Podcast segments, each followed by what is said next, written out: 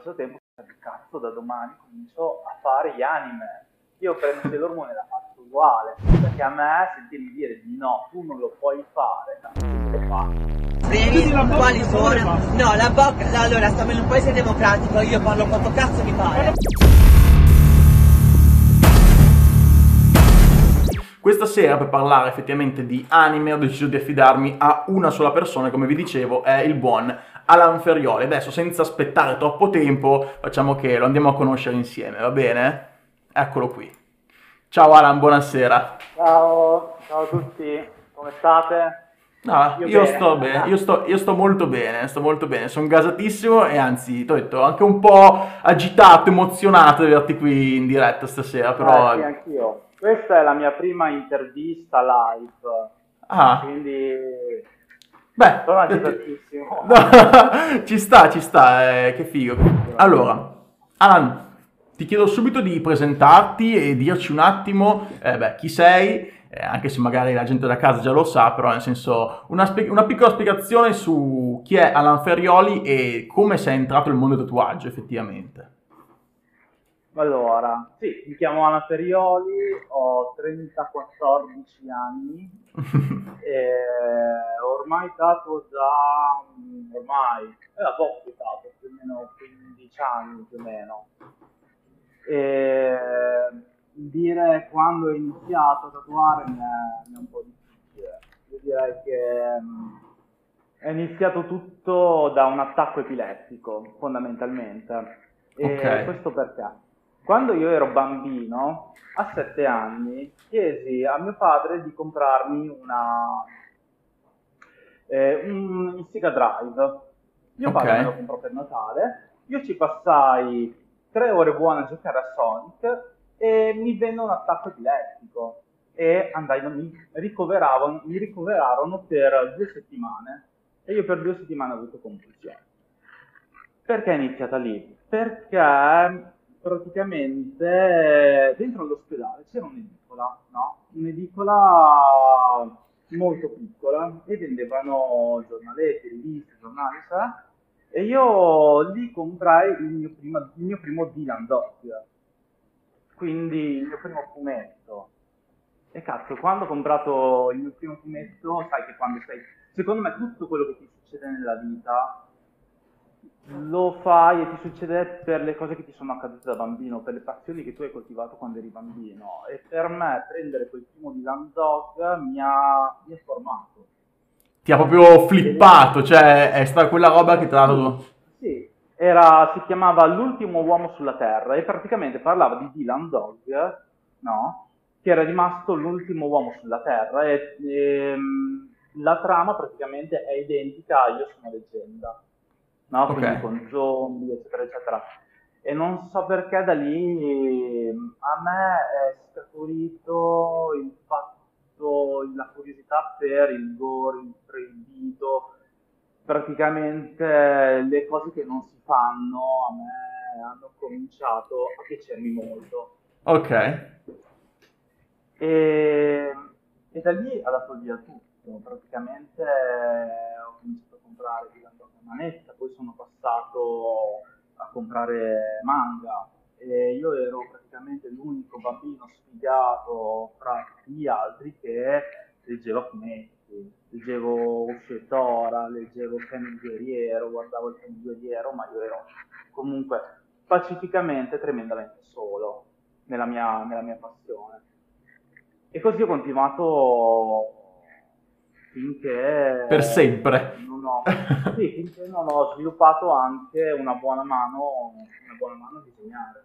Il tatuaggio è arrivato dopo perché era proibito? Copiavo qualsiasi cosa, copiavo qualsiasi cosa, avevo ah, okay. Sailor Moon, io mi, ricordo, io mi ricordo che andavo in edicola, compravo le riviste con Sailor Moon, io già lì avevo 13 anni, quindi c'era l'ormone che partiva, le portavo a casa e le ricalcavo nude eh, eh, ma, cioè, io ho cominciato a essere distorto, capito? Lo facevo vedere agli amichetti, eccetera, ed erano tutti flippati per queste Sailor Moon. Tra l'altro ho fatto un tatuaggio ultimamente di una Sailor Moon. Sì, sì, no, l'ho visto, l'ho visto, bella... La mia, la mia rivalsa Finalmente posso riproporlo anche in un'altra chiave. Cazzo, però... Ehm Che bomba, cioè nel senso... Quindi anche effettivamente c'è il tuo percorso come disegnatore alla fine, nasce da quello che è il tuo stile di tatuaggio attuale, ovvero anime tattoos, raga, la parola chiave di questa sera. Cioè, è, Sì. è tutto legato a quel Diciamo mondo lì. che Quello, quello che ho cominciato da piccolo comunque mi è servito nella vita di adulto. Cioè, non, non- non te lo so neanche spiegare. Nella mia vita sembra che tutte le cose che facevo quando ero ragazzino ritornino, ritornino, ritornino. E così all'infinito. Non lo so. Beh, va bene, va bene, eh, ci sta, ci sta, è bello, no? il cerchio che si chiude, quel genere di cosa lì è molto, molto fica. E, eh sì. E materialmente io ho cominciato a tatuare, vediamo, la prima volta che mi è saltato in mente di tatuare praticamente un mio amico, io suonavo con dei ragazzi in una band e questo, il chitarrista di questa band un giorno mi fa Alan, io devo farmi un tatuaggio sulla gamba, devo farmi un mezzo sole e mezzo a luna, praticamente lui voleva tatuarsi, è presente di Slipknot? Corey Taylor che Ok. c'ha sul Poi pezzo, Taylor sul petto ha questo pezzo fatto da Paul Booth, no? quel, pezzo, quel sole che c'ha qua gliel'ha fatto Paul Booth. E ehm, io devo farmi questo tatuaggio, però non voglio la stessa cosa, me lo riesci a ridisegnare ne- nella tua chiave? Allora mi detto, ma va bene, mi metto lì, disegno, disegno, il giorno dopo gli do, eh, gli do l'opera d'arte e, e lui mi fa, ah ma visto che mi hai disegnato, ma perché non vieni con me dalla tatuatrice e vedi come si fa?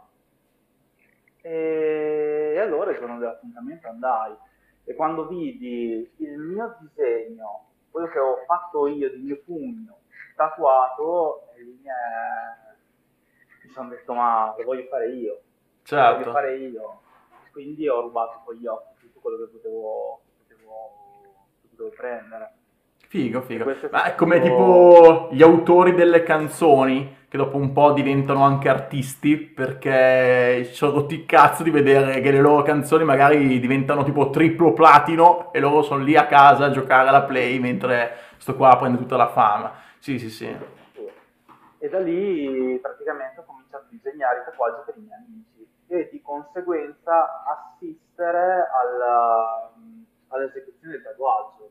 Quindi vedi uno, vedi due, vedi tre, già bene o male riuscivo a capire come si faceva. All'epoca si usavano ancora bobine, non c'era il monouso, l'ago si saldava da solo, eh, per tatuare dovevi usare un autoclave per forza, un ultrasuoni per forza, quindi non- nonostante io andassi a, ad assistere a queste sezioni, comunque per me non è mai stato accessibile. Punto primo perché non trovavo nessuno che mi prendesse a lavorare in uno studio di tatuaggio e punto secondo ci volevano dei, dei gran soldi e se io andavo da mio padre dicevo ah mi servono 4.000 euro per comprare un'autoclave mi guarda e dice sì sto coglione che cazzo vuoi fare? Certo, certo. Adesso guardami adesso. esatto, esatto. Beh, cazzo. E quindi com'è, Sì. com'è stato il primo approccio? Cioè, proprio il primo tatuaggio che hai fatto, in che contesto era? Cioè, com'è, com'è accaduto? il primo tatuaggio. Ma io da, da- da quando ho fatto, da quando mi è venuto l'idea a prendere in mano la macchinetta sono passati tipo 4 anni, se non 5, perché eh, lasciando la scuola poi io sono andato a lavorare in un supermercato e una sera sbancalando l'ennesimo bancale alle 5 del mattino io ho detto no, io se non ci provo non, non uscirò mai da tutto questo, cioè sarò carne sprecata. E quindi io durante una pausa pranzo andai in banca, svuotai il mio conto, presi i miei 1500 euro che avevo, andai a Reggio. Emilia da un rivenditore di, tatua- di materiale per tatuaggi, comprai la roba, mi vendettero un materiale di merda, una roba più obbrobriosa, poi andai a casa di un mio amico e gli dissi, ah, ho preso il materiale del tatuaggio dal mio migliore amico, ah, ho preso tutto colori, cioè, ti faccio qualcosa.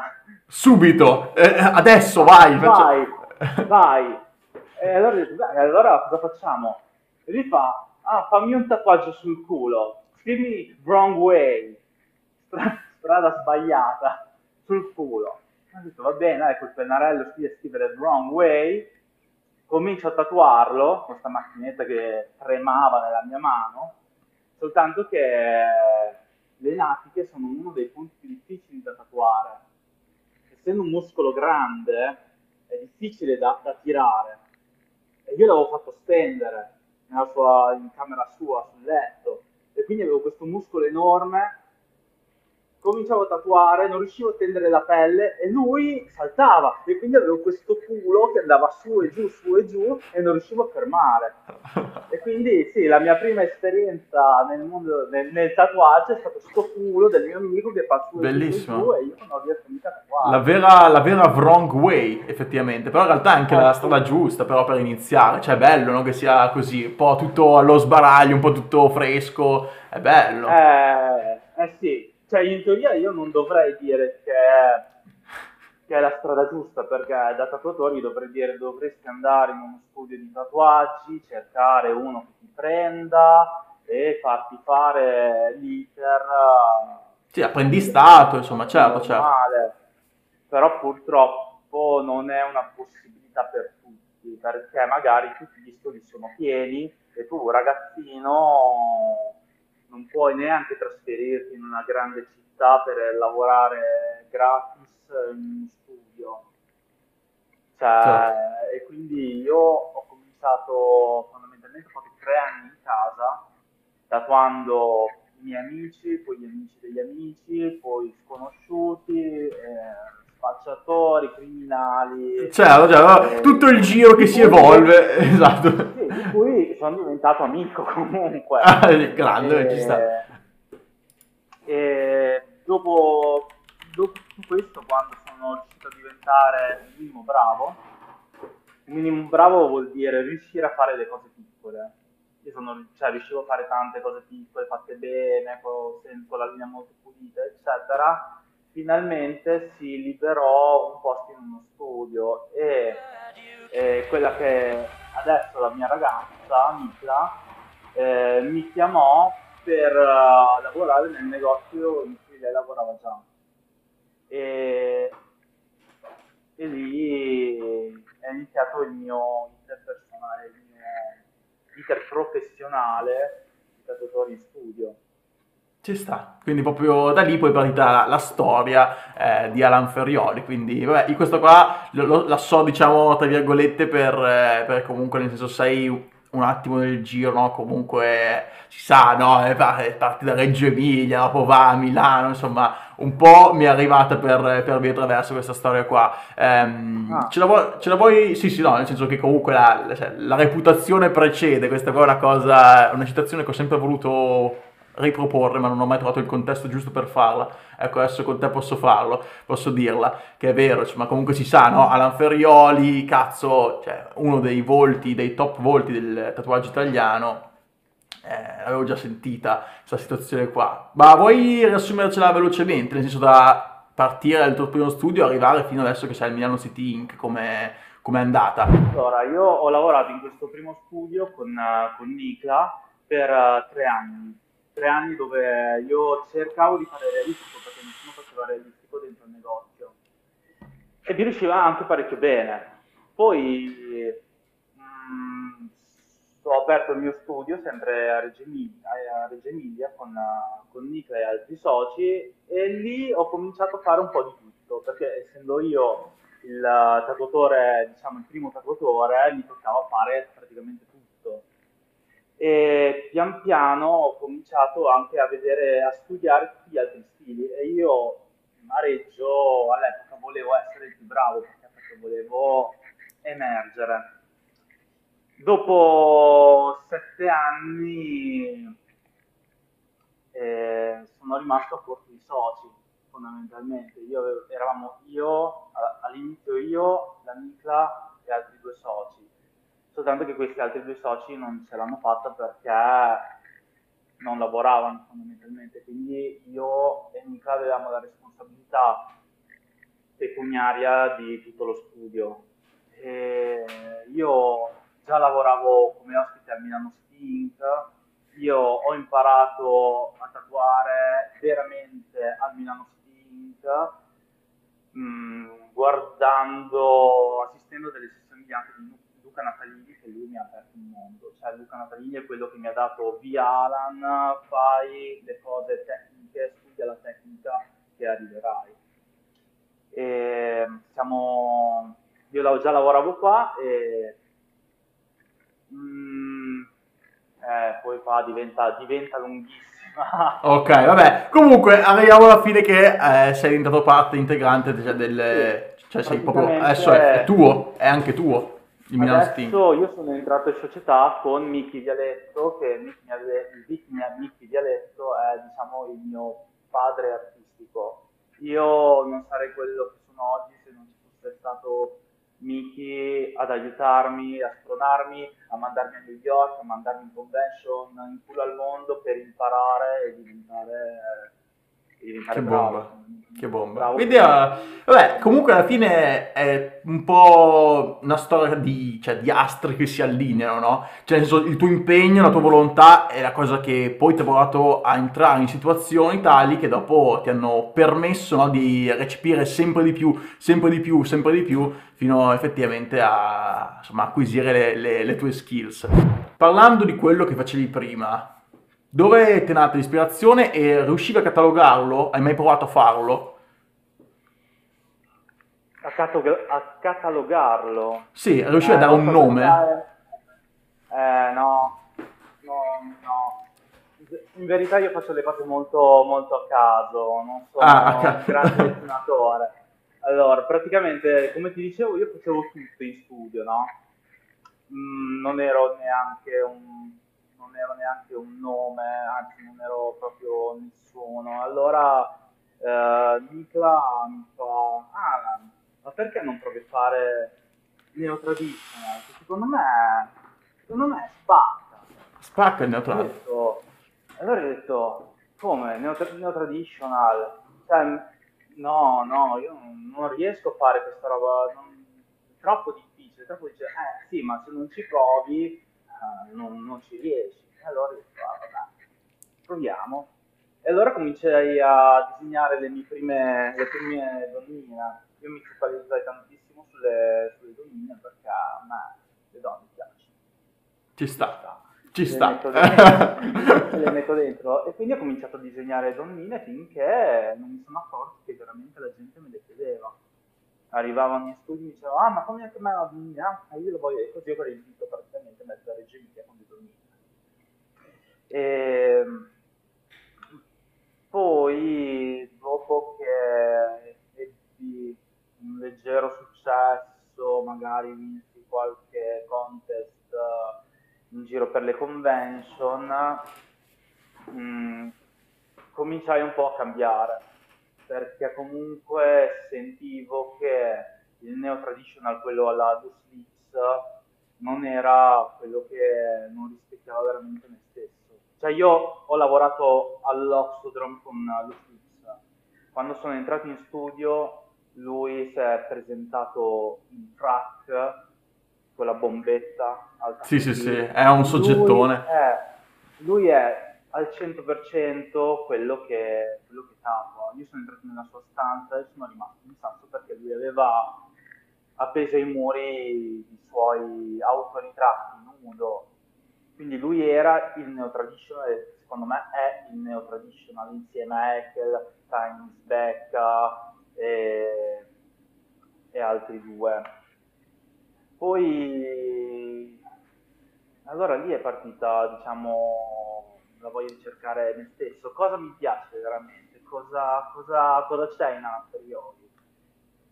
E cazzo, alla fine mi sono accorto che avevo molto da dire eh, sul tema cyber, sul tema giapponese, ma non il giapponese inteso giapponese mascheragna, classico, eh, ma il giapponese bizzarro, il giapponese sì. dei disegni, dei, dei colori maschi, delle, delle maid. Allora cominciai a tatuare queste, queste donne con uh, vestite da maid, con magari il draghetto non giapponese classico, ma un po' più, più, ah, più anime e quindi ho cominciato così, ho cominciato a fare le donnine con le mani robot. Tu nel mentre che sviluppavi queste idee, ehm, avevi comunque un occhio verso quello che era la situazione giapponese per quelle situazioni lì, nel senso eri rimasto in Giappone, cioè cosa ti ha spinto a cercare Io le vado, maid? Vado in Giappone, Covid permettendo, una volta ogni due anni. Cioè io ci, ci vado sempre Figo. e vado a prendere ispirazione sia per quanto riguarda il giapponese tradizionale e sia per quanto riguarda il giapponese, diciamo, quello future, quello è quello che definisce veramente i giapponesi, perché se tu vai là non troverai mai nessuno che ha eh, il portachiavi con eh, il drago mh, tradizionale o la maschera Anya, no, là vedi tutti con i portachiavi con la loro gruppi giapponesi preferita o con eh, gli arcobaleni o con i Pokémon, i giapponesi sono così. Io andando là appunto, mi sono accorto che questa roba mi piaceva e la volevo, la volevo fare perché da quando ero bambino comunque mi è rimasta dentro questa cosa qua e sfortunatamente ho anche affilato l'occhio per il giapponese tradizionale Ok. io sono uno che di trad- tradizionalità giapponese sono uno molto cagacazzo infatti io non esprimo mai la, la mia opinione sui tatuaggi giapponesi cioè per me il giapponese deve essere Quella roba lì, ok, cioè l- l'hai visto... Ti guardo, ti guardo di rezumi, ti guardo come hai fatto il drago, come l'hai impostato. e- Ok, eh, quelle... Per cui ho deciso di non fare giapponese. Sì, sì, sì, cioè, sei così, eh, rompi i coglioni tra virgolette sulla questione che hai detto, vabbè, faccio l'altra parte così tra un po', Sì. così non c'è il problema. de- decisa- decisamente, perché comunque io quando guardo un tatuaggio tradizionale giapponese, io quando lo guardo devo rivivere i tempi giapponesi che ho visto, devo rivivere eh, lo stile Yakuza, devo sentire le strade del Giappone e molte volte nel giapponese vedo molta occidentalizzazione del tema giapponese. La domanda comunque in realtà eh, come dopo hai incorporato questa roba qua e sei arrivato a fare effettivamente eh, quello che fai adesso? Perché attualmente, Ah, cioè, ok. uno si guarda i tuoi lavori, può ricondurlo a quello che è uno stile anime, dopo ragazzi parleremo anche di sta roba qua, se è uno stile, se non è uno stile, adesso con calma arriviamo a parlare di tutto, però nel senso, i soggetti che fa adesso Lanferioli sono soggetti che si trovano all'interno di quella che è la cultura anime. Eh, Sì, direi Come- che c'è una buona, una buona spizzicata. ecco, come... fa- La- e Però io cioè, non mi definisco un artista di fan perché eh, io lavoro fondamentalmente per il cliente.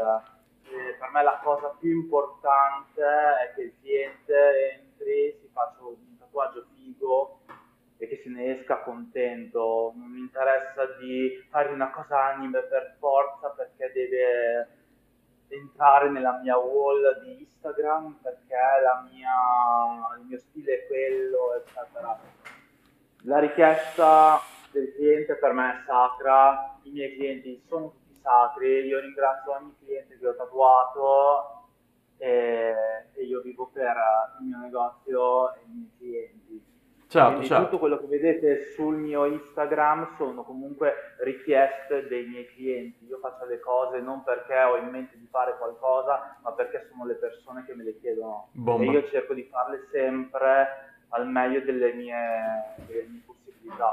Fermo un attimo il tutto. L'anime, secondo te, è diventato uno stile di tatuaggio? C'è il tradizionale, il neotradizionale, l'anime? È uno stile? Io Ok, dico che non è uno stile. Perché un anime lo puoi tatuare solo a uno che piacciono gli anime. Non lo puoi tatuare a chiunque. Io non posso proporre un anime a chiunque mi entri dalla porta.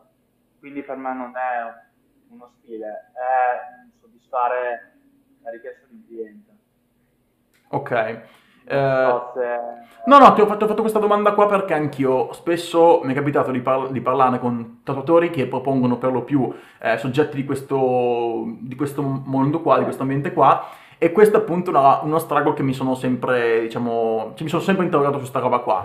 Una volta, no, capito, c'era il fatto di proporre effettivamente soggetti eh, e integrarli all'interno di quello che era una propria chiave stilistica. Cioè, ad esempio, con il no traditional succede molto spesso questa cosa qua. Il fatto che comunque c'hai linea spessa bold esterna, linea fine dentro, colore, cose, cioè puoi fare bene o male quel cazzo che vuoi con quel tipo di assetto lì. Eh, non per forza soggetti alla Louis Lips, ma anche altre cose effettivamente, no? Tanto che è un mondo vastissimo adesso il neotrad.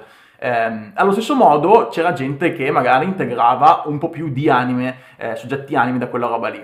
Quindi io ho sempre avuto questo struggle eh, personalissimo che non riuscivo bene a identificare se una roba fosse chiamata così eh, per via del soggetto in questione o per via del tratto. Ed è una cosa che ad esempio nell'anime eh, è unicamente soggetto per quanto mi riguarda. E quindi anch'io Eh, non, appunto, non devo... appunto per questo, appunto per questo, a me non mi capiterà mai di, capita- di tatuare un Eva su una persona che non ha mai visto Evangelion. Evangelio. Quindi non posso neanche proporla minimamente.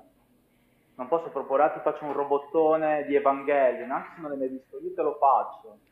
Non, eh, non potrà mai esistere questa cosa, almeno finora non penso che capiti, non penso che ci sia qualcuno che tatu un Vegeta su una persona che non ha mai visto Vegeta. Invece ci sono tanti che tatuano magari soggetti tradizionali su persone che incuriosite non sanno cos'è, Certo. ma lo fanno. Certo, certo, certo, ma è, è bello anche questo discorso qua, il, io- il pensare al cliente è una cosa che ad esempio io non ho mai valutato dal mio punto di perché io appunto non essendo tecnico la vedo unicamente dal fattore, bah, eh, conosco queste robe qua e mi informo attraverso anche quello che è la storia, le storie che mi raccontano le persone, no? Volevo proporti questa riflessione qua, Alan, eh, in merito a, ha una grande suddivisione no, dei soggetti anime che spesso vengono richiesti o proposti comunque da tatuatori che diciamo prediligono quel tipo di, di raffigurazioni, no? quindi fanno prevalentemente soggetti anime addosso alle persone. Io da esterno riesco a, vederne, a vederne due, due tipologie. Coloro che fanno anime reinterpretato, quindi soggetti anime ridisegnati, eh, giocano tanto dal punto di vista tecnico su quello che dicevi tu, quindi luce e ombre o anche posizionamenti differenti, partendo magari da una reference, la vanno addirittura anche a stravolgere o, o effettivamente rendere tatuabile per la zona in questione.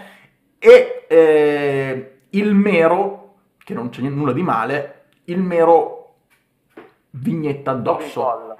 Colla. Vignetta addosso. Sì, cioè, non, non- non voglio ovviamente insultare nessuno perché è una cosa, cioè, per quanto mi riguarda è figo anche quello. Il fatto, cioè, nel senso, uno vuole una scena, il classico, eh, buonasera 90 Inc., il classico, non so, eh, Itachi che muore, che tocca così Sasuke, Ah. è una, è una roba iconica e ci sta che uno voglia proprio quella cosa lì. Quindi non c'è nulla di male nel fare vignette e basta. Eh, volevo sapere un po' la tua opinione però in merito sul fatto di effettivamente dargli un'interpretazione propria rispetto che il fatto di, tra virgolette, stampare addosso alle persone. Cosa ne pensi? Mm, dipende sempre tutto dal cliente. Io faccio quello che mi chiede il cliente. Se il cliente mi dice, dai Alan, fammelo così, ti prego, ah, che colori, ce li hai ancora i colori, non vediamo storia, ce li hai, fammelo così. E io glielo faccio così, e cerco di farglielo che spacca il culo. Sto lì a vedere quanto è spessa la linea, mi doso bene gli incarnati, eccetera, cerco di farglielo stra uguale. Lì dipende da... cerco di farglielo figo. Comunque vedo come si presta la figura che lui o la reference che lui mi ha mandato. Se vedo che quella reference magari sta meglio in altri posti, gliela faccio in altri posti. E dipende tutto dal cliente. Ci sono alcuni che arrivano e mi dicono: Alan, io voglio che mi trovi, mi fai il meglio che puoi. E allora lì io comincio a pensare magari a come impostarlo, come fare la prospettiva, se farlo da sotto da sopra, se vale la pena fargli un'ombreggiatura, se vale la pena tipo di scurire i capelli o meno, di studio il personaggio, mi vado a vedere su internet la storia del personaggio, mi guardo l'intero anime. Lì sta il tatuatore, cosa... Sì, quanto, in base a quanto è pazzo il tatuatore c'è... Sì, però sempre rispettare la, la richiesta del cliente. Se la richiesta, Ok. la richiesta del cliente è fammi quel frame, mm, io gli faccio, faccio quel frame, perché anch'io se voglio tatuarmi eh, L sulla gamba mi piacerebbe avere il, il vero frame. Ovviamente cercherei di andare da uno che me lo fa il più possibile, quello, quello è ovvio. Ok, quindi dici che è proprio un, un discorso di mano, cioè nel senso quello delle... cioè nel senso la selezione del tatuatore Eh, anime. se uno riesce a fare l'esatta copia oppure uno riesce a fare la, la reinterpretazione, se riesce a gestirle tutte e due, è a cavallo. È a cavallo. Se uno non ha uno, può, può benissimo fare, può benissimo fare l'altro. Cioè, io sinceramente non mi sento di condannare un tatuatore perché ricalca e rifà uguale una, una reference. No, certo, ma poi succede, cioè, diciamolo per chi magari non lo sapesse ancora, succede per tutti i tatuaggi praticamente, cioè nel Sì, senso, tutti i tutti i tatuaggi. tatuaggi. Quindi, Cioè, io per fare, per fare una cosa disegnata da me, comunque io guardo 8000 reference poi mi serviranno per fare la mia. Comunque io, anche per fare il mio, io guardo le reference, guardo quello che, quello che è stato e comunque nessuno, cioè io non ho la presunzione di svegliarmi la mattina alle 8, andare in studio e disegnare la Moon perfetta.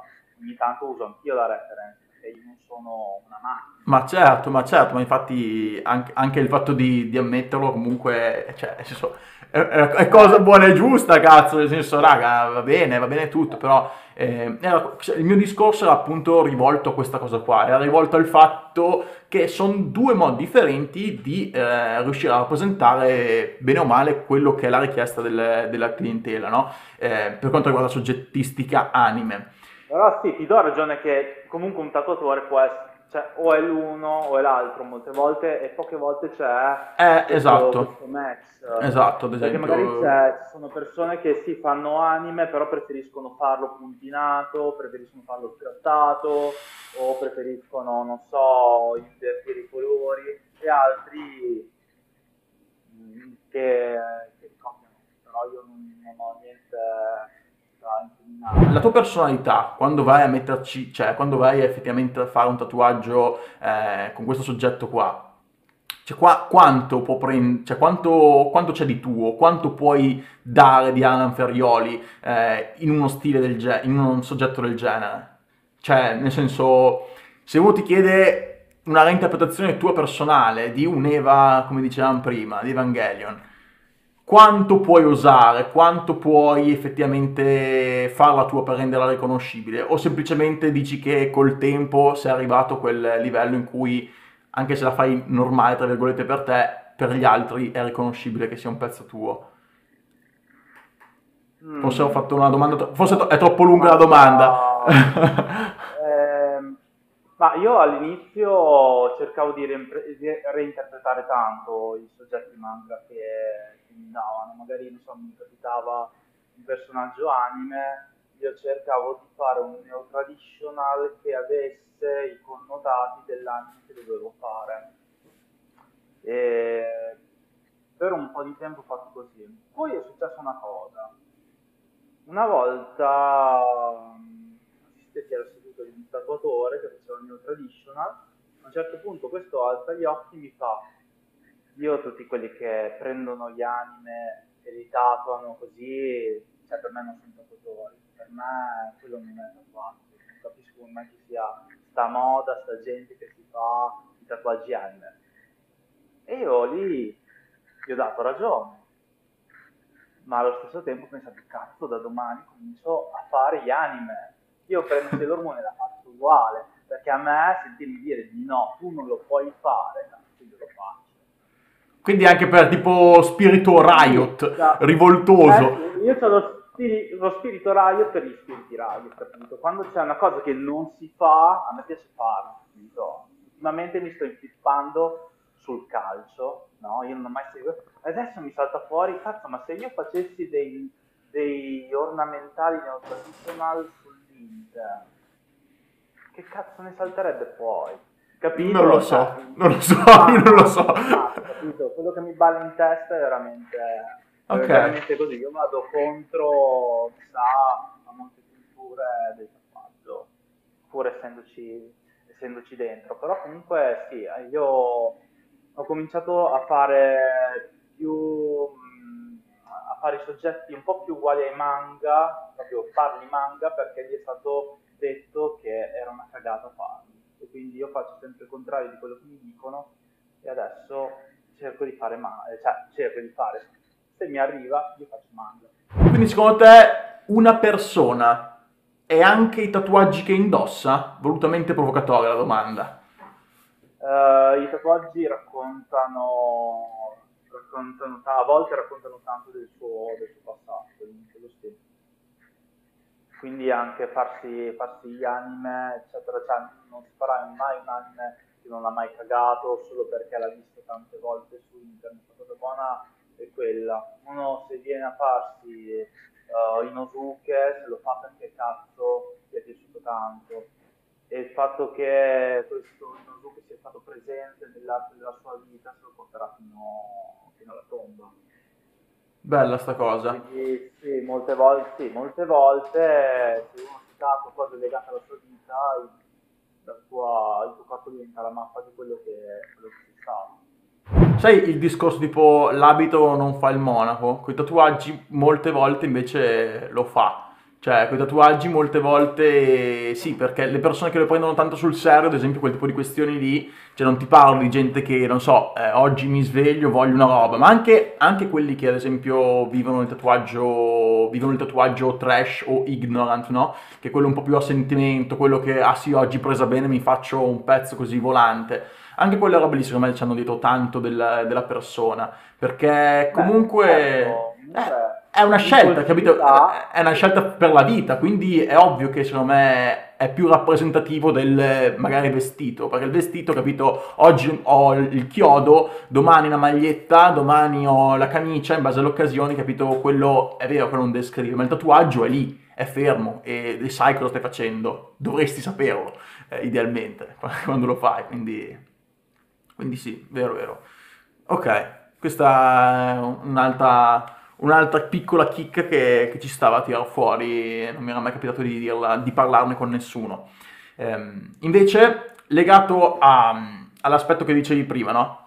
Non puoi fare questa cosa, la faccio. Quindi non puoi, Alan, non puoi fare gli anime copia e incolla, cioè i manga copia e incolla su pelle. Secondo te, la pelle, che effettivamente ha un limite differente, no? un supporto differente rispetto a quello che può essere la carta, in cui tutto ci può stare, tutto può essere visto bene. Cioè, ci sono delle cose effettivamente che non si possono rappresentare, che magari funzionano benissimo. eh, non so, voglio un frame di una lotta, ad esempio, una guerra, eh, un qualcosa che ad esempio in un anime puoi raffigurare, cioè in un manga puoi raffigurare tranquillamente in una vignetta 4x4 però farla 4x4 su pelle magari non è la cosa più, più intelligente. Come il- te la sbrighi in quei contesti lì, quando il cliente vuole una roba e il supporto pelle non ti consente di farlo. Se ti Ma io succede. la faccio più grande, cioè io lavoro sempre, cerco di fare sempre il tatuaggio più grande, più grande possibile perché da quello dipendono, dipende la, la sua uscita. Cioè fare un tatuaggio piccolo ti toglie praticamente un 60% di quello che è la buona riuscita di un tatuaggio. Cioè tutto più grande funziona. Quello, quello sì, io cerco di, se devo andare in piccolo cerco di non fare mai troppi dettagli. Infatti quando vado troppo in piccolo molte volte mi accorgo che il tatuaggio, nel tatuaggio non ci sono io, c'è soltanto un tratto. E io non sono solo un tratto, io sono colore, sono profondità, sono eh, volumi. E più piccolo fai, più non riesci a, a esprimere te stesso. Però la, la cosa che magari eh, mi fa diciamo, dispiacere è che sì, grande, più bello, grande c'è Anterioli, però eh, pochi ragazzi riescono ad affrontare una spesa di un pezzo grande. Infatti io con, facendo il bianco e nero cerco di andare un pochino incontro al cliente e dargli la possibilità magari di spezzettarlo, spezzettare la seduta in varie sezioni in modo che per lui sia più, più affrontabile perché io devo tenere conto che i miei clienti non sono dei, dei ricconi corroli, sono ragazzini che si sono messi da parte un anno di, di stipendi di 100 euro eccetera e vengono da te e ti affidano il loro lavoro. Certo, certo, certo. Un anno di lavoro e tu devi, devi farlo al meglio. Quindi io piuttosto che fare un pezzo in una volta, farmi spendere chissà quanti soldi per una seduta sola, cerco di spezzettarle in sessioni in modo che se lo, se lo possano permettere. Bella sta... Non posso neanche tirare giù tanto... No, no, certo, certo. prezzo, perché comunque quello che faccio c'è del lavoro dietro, nonostante il tatuaggio c'è anche tutto il discorso del, del disegno. No, io assolutamente. Io per un disegno di un anime oppure una cosa che devo studiare veramente a fondo, io mi prendo un intero pomeriggio. Molte volte tipo il lunedì mi prendo tutto il giorno per pensare a tutti i tatuaggi che devo fare durante la settimana e quali sono quelli in cui mi devo veramente focalizzare quindi quelli in cui sono veramente nella merda. Il tatuatore realistico, eh, diciamo, che va a fare la stampante in quel momento lì, eh, non deve avere quella roba che tu hai detto prima, ovvero la cultura, il conoscere il personaggio, il conoscere la serie, che secondo me è una roba che un tatuatore che fa soggetti anime dovrebbe avere, se no è mancanza di rispetto, tra virgolette, del cliente, dal mio punto di vista. Cosa ne pensi? Sì, no, no, no, hai ragione questa cosa hai ragione, un tatuatore che segue anime ci metterà sempre più anima di un tatuatore che, che copia. Anime, anima. Eh, il, il, titolo era questo, ci siamo arrivati adesso, non ho neanche spiegato, tatuare anime anche per questo motivo qua. Esatto, no, esatto. No, è, è, ci sarà sempre qualcosa in più. Se andate da un tatuatore che fa, che fa anime comunque si appassiona, si appassionato al mondo anime ci metterà sempre, sempre più cuore e il tatuaggio si vedrà. Ma è, è un discorso giusto? Cioè, è un discorso giusto però secondo te? Cioè, è etico? Un, nel senso, eh, esistono quelli che magari fanno tradizionale senza sapere che stanno riportando eh, un qualcosa fatto da chissà chi mille anni prima, cent'anni prima, capito? Eh, ci sono quelli che lo fanno senza cognizione di causa, mentre secondo me un tatuatore che fa anime non può permetterselo perché, mm, non lo so, risulta quasi brutto, tossico agli occhi del cliente. Cioè io non ho mai sperimentato quel tipo di, di sensazione lì perché mi, ho soltanto neutrale addosso.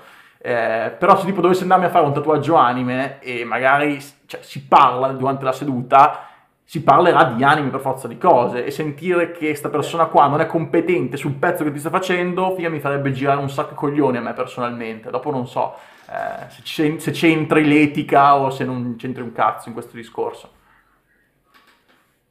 Minchia, questa è una prospettiva nuova per me, sai? È veramente una cosa nuova. Perché tanto mi è successo di... Non me lo sono mai... Eh no, perché quando uno mi viene a chiedere ah, facciamo un full metal alchemist, io sono la persona più felice del mondo. Eh ma perché lo conosci? Perché lo conosci. Però sì, effettivamente cosa spinge un, tatua- un, un cliente, uno che vuole fare un tatuaggio, ad andare da un tatuatore per tatuarsi una roba che non sa cos'è? Forse probabilmente perché non conoscerà artisti che fanno fan, che masticano anime, per cui non gliene frega un cazzo. Sì, ma anche però se ci pensi, Alan, se ci pensi, Alan, visto che dicevamo anche prima che eh, quello che effettivamente è il tatuaggio anime ultimamente è anche in hype, cioè tanti secondo me giovani tatuatori o giovani nuovi tatuatori si approcciano al tatuaggio anime eh, senza avere quel tipo di cognizione di causa lì, capito? Quindi tu magari non lo vedi, però da esterno, io che comunque di tatuatori ne vedo tanti, eh, cioè nel senso ne vedo tanti, sono, vivo su Instagram praticamente, sono sempre così con la testa gobba a vedere tutori nuovi, nuovi, nuovi, ci sono magari anche quelli ah. che hanno appena iniziato e vogliono fare anime, però è strano, capito, saper, cioè immaginarsi che uno sappia tutto, conosca tutto, eh, però allo stesso modo è strano per il cliente, capito, andare da una persona che non sa che cazzo ti sta facendo addosso. Eh, poi non so se, sia, cioè, se, questo parallelismo si possa esportare anche ad altri stili di tatuaggio. Cioè, dicono in chat, eh, vedendola così, secondo me vale la pena Beh, la stessa cosa anche per il tradizionale o per il giapponese, quindi uno che ti fa tra- tradizionale senza sapere che quel, quella reference lì l'ha fatta X eh, o fa giapponese senza sapere che c'è quel tipo di cultura lì, anche per l'anime è così secondo te? Oppure è un po' più aperto? Minchia, non ti so rispondere, questa Ma... è una paranoia troppo grande. Eh, vabbè. Una paranoia troppo grande. No, va bene, ci sta. Io spero che la gente vada da chi segue veramente gli anime. Ok, va bene. Chi, fa, chi segue quella cosa sta farti la cosa la cosa giusta, secondo me. Eh, in chat scrivono: Fino a poco tempo fa, se leggevi manga e guardavi anime, eri uno sfigato. Ora sei cool. Ecco, esatto. Tutti gli anime e manga. No, è vero, è, è vero. vero. È vero. Sì, sì. Netflix ha praticamente aperto il mondo a un botto di ragazzini e io ne sono strafelice. Ne sono eh, strafelice perché sinceramente, cioè io quando ero ragazzino avevo po- pochissime alternative, cioè come, anche come musica, anche come arte, c'era veramente, veramente poco e sinceramente io mi sentivo abbandonato nelle, nelle campagne. Sapere che i ragazzi nuovi adesso hanno tantissime alternative per scegliere, io dico cazzo sì. Sì. sì sparatevi tutti gli anime, tutti gli tv, affetturatevi, uh, fate, fate perché io che ho 36 anni non ho avuto la possibilità di farlo tutti gli anime manga non li conosci, però se sei un tatuatore che fa anime per passione, appunto ti informi e studi per fare il pezzo al meglio, espressivo, eccetera, eccetera. Sì, sì, no, infatti il, il recuperone o in generale entrare nel mood dovrebbe essere una cosa cioè, fondamentale quel punto, da quel punto di vista eh, lì. Sì, nulla non toglie a magari una, uno che non ha mai seguito manga o non ha mai seguito quel manga, gli arriva la richiesta e cazzo si fa una cultura su quel manga. Anche a me mi arrivano robe che io non ho mai visto eh, passo la settimana prima a guardarmi tutto l'anime per capire effettivamente cosa c'è dentro. Quando mi è, mi è arrivato il pezzo di Jujutsu Kaisen, il, il, primo pezzo mesi fa, io non l'avevo mai visto, cioè io lo vedevo in fumetteria e dicevo ah, sì me lo tengo lì, quando arriva in là con i numeri lo sparo tutto in una botta. Poi mi è arrivata la richiesta del cliente e gli ho detto ah cazzo adesso me lo devo vedere e me lo sono visto tutto, mi è piaciuto un sacco e sono contento che questa persona sia entrata a chiedermi quella cosa lì perché te l'accende, sì sì sì. Sì, me, la, me l'accende. Bomba, bomba. Io te ringrazio, vorrei ringraziare Berlusconi ah? che ha messo sul canale 5 tutti quei fottuti, Olli e Benji, Sailor Moon, eccetera, eccetera, perché eh, mi hanno tirato su Grande, grande, ci sta, ci sta. Una, no, una... cosa buona l'ha fatta. Ah, esatto, sta... non, non volevo scendere non volevo scendere nel politico, però avrei detto la stessa cosa anch'io. Una, co- una cosa, una cosa buona. Tipo, una cosa curiosa è Ollie e Benji, no? Ollie e Benji. Perché si chiama Ollie e Benji? Il titolo originale è Capitan Tsubasa, no? Tsubasa è Ollie ma loro hanno preso come titolo Only e Benji perché quando sono andati in Giappone a prendere la serie, eh, hanno visto una serie sola, pensavano che fosse finita e che quindi Holly e Benji fossero i due protagonisti. Invece Benji non è protagonista. Cioè, dopo quella serie lì non si vede neanche più, a parte qualche partita. Quindi il nome scazzatissimo. Certo, certo, è giusto, giusto per... Il bello... una curiosità così. Ci sta, ci sta, è il bello di essere italiani, no? Anche fare quelle cafonate lì e, insomma, che capitare in, quei, in quei tipi di contesti lì. Ma mm, ti chiedo, Alan, cioè, eh, è mai successo di fare un tatuaggio per qualcuno che sentissi tanto anche tu? Nel senso che, non so, uno che vuole un soggetto che magari anche, anche te ti triggerava tanto, no? Dal punto di vista proprio di, di anima Cioè, fa un qualcosa a dire sì, ok, un- una bomba di pezzo è figo perché è fatto qualita- cioè, con un livello qualitativo molto alto, però anch'io sento quel tipo di emozione nel fatto di farlo perché è anche, mia- è anche un po' la mia storia. Ti è mai successo? Non per forza con l'anime, anche in altri contesti. Mm, mi è successo svariate volte, Mm, però penso che quel mio tatuaggio preferito sia quello che devo ancora fare. Non lo so perché. Non lo so, ci sono tantissime cose che io vorrei tatuare. E prima o poi le tatuerò. Quindi Dai, dai, dici, dici qualcosa, non dai. scappano, capito? Dici qualcosa, dici qualcosa, magari qualcuno Ah, in chat me prende l'iniziativa e chiede. No, a me Magari... piacerebbe tatuare L di Death Note. Non l'ho mai fatto, mi piacerebbe farlo perché è uno dei miei personaggi preferiti perché comunque mm, sono lui ha capacità deduttive, no? Non sai presente chi è de- Sì, sì, sì, sì. Certo, certo. che lui riesce a smascherare quei like in base alle sue deduzioni e io il mio diciamo modo operandi per imparare l'ho fatto, li ho fatti grazie, grazie a lui cioè diciamo che quando partiva questo boh, 13 anni fa quando partivano partiva un filmato non so, di Robert Hernandez che tatuava io cercavo di capire anche in base al rumore della macchinetta quanto lui appoggiasse, quanto lui andasse in profondità. E pian piano questa cosa della deduzione mi ha portato a costruire una base tecnica abbastanza solida per riuscire a fare, a fare i miei tatuaggi. Che figata. Cioè il fatto di avere la, la riprova del fatto che la tua deduzione fosse giusta. Cioè alla fine è più o meno quello, no? Il fatto di dire secondo me è così e dopo effettivamente è così. Sì, Cioè... sono domande che ti devi sempre fare. Io andavo in giro per le convention a cercare di capire come tatuavano, tatuavano gli altri. Per esempio, eh, qual è la macchinetta migliore? Andavo in giro, quello usa quello, quello usa quello, quello usa, usa quello. Quelli che usavano la macchinetta più usata probabilmente al momento era quella migliore e quindi io mi andavo a comprare quella. Oppure andavo in giro, guardavo i banchetti, se, se tutti avevano lo stesso colore vuol dire che quel colore era buono. E così via, così via, così via, come facevano lo stencil, tutto a, de- a Sì, deduzione e a rubare il mestiere con gli occhi, come muovevano la mano, come davano il colore, cosa avevano sul banchetto, se mettevano la botta nel colore per diluirla. Tutto, Capito, capito. Io passavo ore e ore in convention a guardare la gente lavorare. Sì, da- davvero nerd, davvero nerd. Sì, a, a, a stalkerare perché è lì che impari veramente. Io a volte mi, mi fermo a guardare i video su YouTube della gente che cerca di insegnarti a stendere il nero, a stendere il colore, eccetera. Però se io li guardo senza sapere niente, mi rendo conto che tutte le spiegazioni che ci sono sono date per metà, perché non viene mai dato il contesto giusto in cui vengono spiegate. Ma la roba che invece dicevamo che può essere più, più rilevante anche per quello che è il tuo percorso, no? Come tatuatore che fa color.